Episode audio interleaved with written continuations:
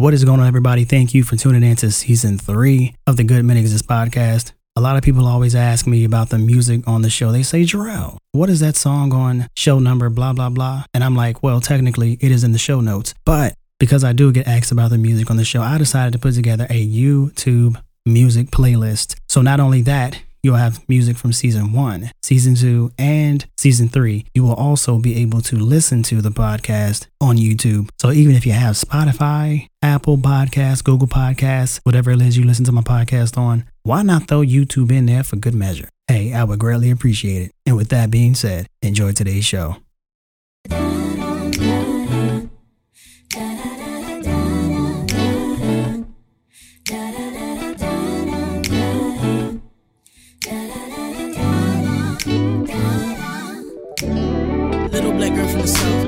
Black girl in the mouth. Little black girl don't know where to go. Does she like the clown and the teacher stay kicking her out? Insecure, but she won't say it out loud. All she wanna do is make her mama proud. She wanna be like them other girls, they in another world. She just can't figure them out.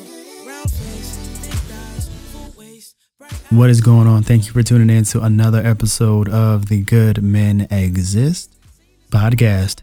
Hopefully, your week has started well. And if it hasn't, I'm going to give you reason for it to get better. So, as you can see from today's topic, it is celebrate the small wins. Celebrate the small wins. And this is probably going to be a shorter episode, but I do want to talk about it. As you guys know, that my podcast is mostly relationship based, but more so than that, I also want it to be an uplifting podcast. So I don't want everything that I talk about to be strictly about relationships because I want you as an individual to do well, to be happy, to grow, to enjoy life. And in having that as a goal of mine, one of the things that we absolutely must do at all times is celebrate the small wins. And to kick things off, I'll give you a little bit of background about me. So, for starters, I am fairly hard on myself, or at least I really used to be. Even today, I'm not as hard as I was, but you know, I still get in my head quite often and, uh, you know, allow different things to infiltrate that shouldn't really be there. So in my early 20s when I graduated college, you know, I didn't have a great idea of what life should be. I just kind of only knew what I saw on TV and stuff. Like my cousins went to college and, and, everything, but I wasn't very close with them. Like we weren't distant. We just didn't talk a lot. But when we hung out, like it was it was good. Like no, nothing to question. My mom went to college. My dad didn't. But again, she went in like the 80s, 90s, whatever it was. It might have been 90s. Yeah, probably 90s. And so that wasn't an excellent account of what modern day life after college would look like. So, anyway, much like many of you, you know, at least depending on what your major was, probably thought, you know, like, hey, I'm gonna get this bachelor's or master's. I'm gonna get out in this world and they just gonna be fighting over me. I'm gonna have options. I'm gonna have at least like 14 options to choose from from jobs and it's gonna be, you know, swell, right? And then if you were lucky enough to have an internship that led directly into a job, this probably doesn't apply to you. But because I went to school out of state from where I currently am, internships were a little bit harder to come by because I went to school in Alabama, but I lived in Virginia. So instead of doing the intern route, I said, you know what I will do instead after I had completed the base of what I needed to achieve my bachelor's, I said, I'll just take some master's courses on top of it. You know, so then should I have ever gone back and finished my master's, I already have a decent amount of credits, so I don't have to take the full two years. And also, in doing so, I would put those on my resume, right? And they would be like, oh, wow, you only have a bachelor's, but I see you've taken some, some 5,000 level courses. And I'd be like, yeah. So what you offering, right? So to my surprise, they didn't give a damn about my bachelor's. They was like, well, that's cool, but you don't have any real world experience, sir. We understand that you just graduated college, but we need minimum 10 years of job experience. And on top of that, we need at least two certifications. But good sir, I'm I'm just 21. Ah, not our problem. So like that was the reality of of my life then. And again, if you went to Ivy League school or top 50, top 100 school, maybe you didn't have these problems. Maybe you just got right on out you had that selection of job offers but I didn't. So I had to start my shit real low. My first job after graduating was I was a supervisor at a movie theater. Now, it wasn't a small movie theater. Was, I think it was about 16 screens. So it was fairly sizable. Had a lot of different employees working under me, different ethnicities. So I felt like, okay, you know, it's still management to a degree. So I'll take this little job experience and, you know, it'll just propel me to the next option. And then my next option after that was working at a spa as just a regular person. No special title, wasn't management. And on top of that, they paid me handsomely with a smooth $7.25 an hour with a degree. But it was commission based. So if you sell memberships, that is how you make your money. I am not great at selling things that don't really seem to make sense to me. Now, some people really, really enjoy massages and, and they don't care what they cost and, you know, facials and, and all this other stuff. But I won't really, I'm like, listen, ain't nothing I can say. Like the product either speaks for itself and they want it or they don't. I'm not about to talk somebody in. If the only way that that will work for me is if they just took pity on me. Like, oh, look at this poor peasant asking for my money so I can come back and experience the good life while he works at the front desk. So needless to say, I didn't do very well in in that job, right? And so it was it was these kind of opportunities that I was getting. And it seemed like although I was trying to cater my resume, you know, trying to meet different people as best I could within those environments, it just wasn't leading me anywhere. So I became really, you know, like this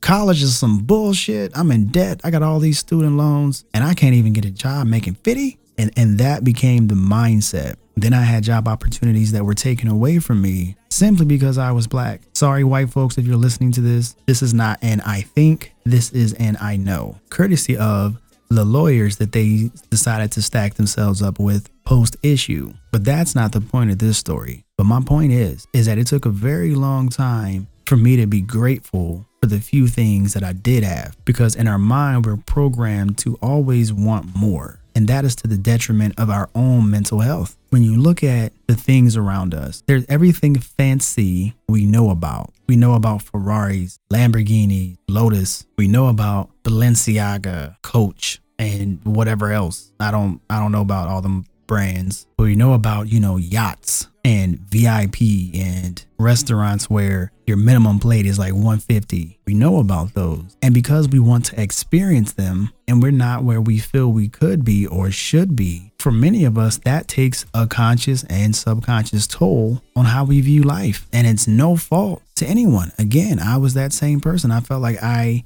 had wasted my time. I felt like all the moves I was trying to make were leading me nowhere. And I got so focused on where I was headed that it felt impossible to enjoy the journey. About three weeks ago or so, my post was Don't rush the alignment of your destiny. The journey requires patience. And then underneath that, my caption was Think of your journey as flying over a mountain. You're still headed somewhere, but there is beauty along the way. And that took some time for me to truly understand. I'm actually going somewhere. I don't necessarily know where that is. I don't know where the end result will take me. But in the meantime, I have these mountains with maybe trees on them, with snow on them, with clouds hovering just above them, or maybe the mountaintop sticking just over the clouds. I get to watch the sunset and sunrise on said mountains. But because I'm so focused on looking at the map, all right, well, where's the destination? That I'm missing all the things that are just outside my window. And when that clicked for me, and when I began to really hone in on focusing what I can control and holding myself accountable for the things that I couldn't, that is when I began to take my gaze away from the map and out to the things that are passing me by that are beautiful. So it's easy to just stay focused on that end destination, to be in a hurry because we figure once we get there, what more could we need? That should be it. That should be everything that we always wanted and hope for. But then what if it isn't? What if it's just being content with the life that we always had? But now instead of enjoying it when we're 20 and 30 and 40, now we're 50, 60, and 70, wishing that we could go back and enjoy all the things that we didn't really take the time to.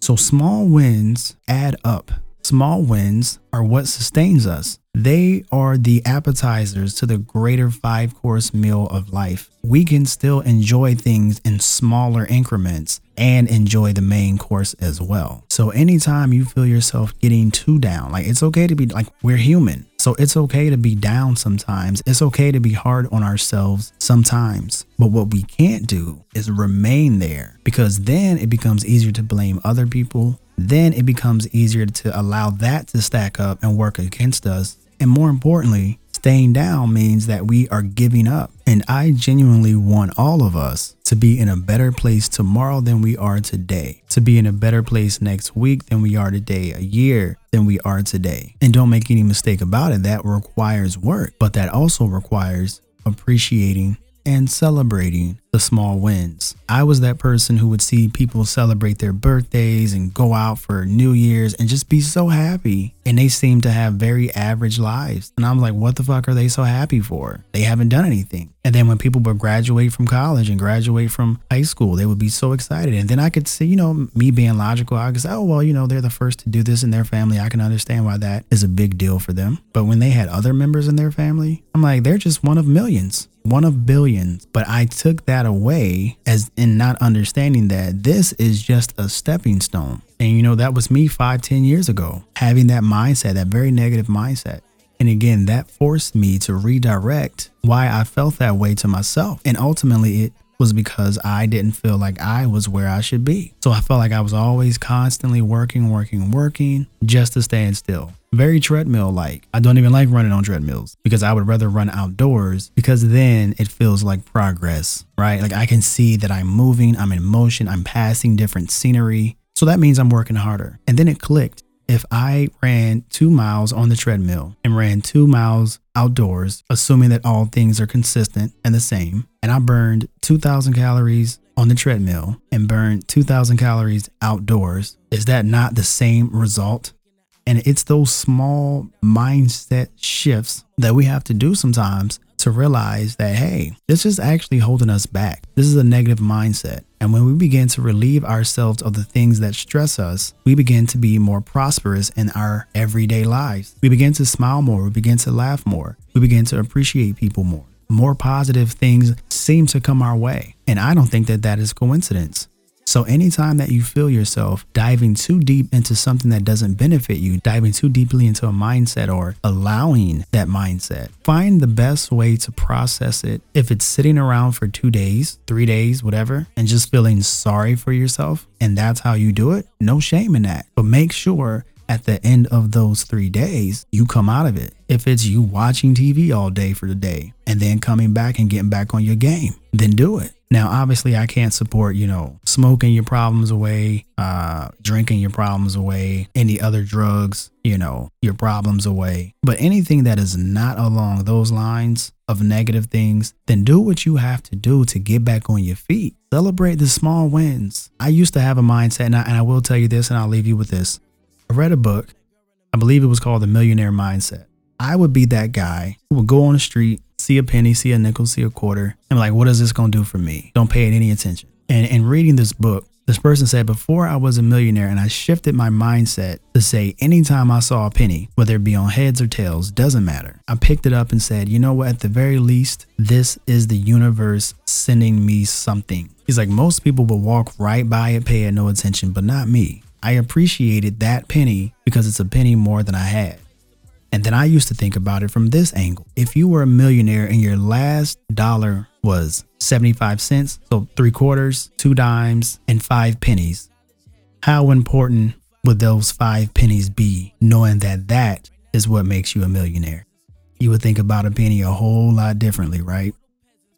And so that's all I'm saying. Think about the small things differently as though they are all a part of the big things. And I guarantee if you start there and truly work for the things you want, anything that you consistently work for is not impossible. So, with that being said, enjoy life every day and live it to the fullest. All right, guys, that is the show for today. Thank you all so much for tuning in. If you enjoyed it, be sure to tell a friend, tell a family member about it.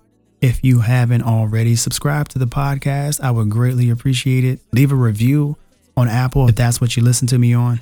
And as usual, I hope each and every one of you is doing well.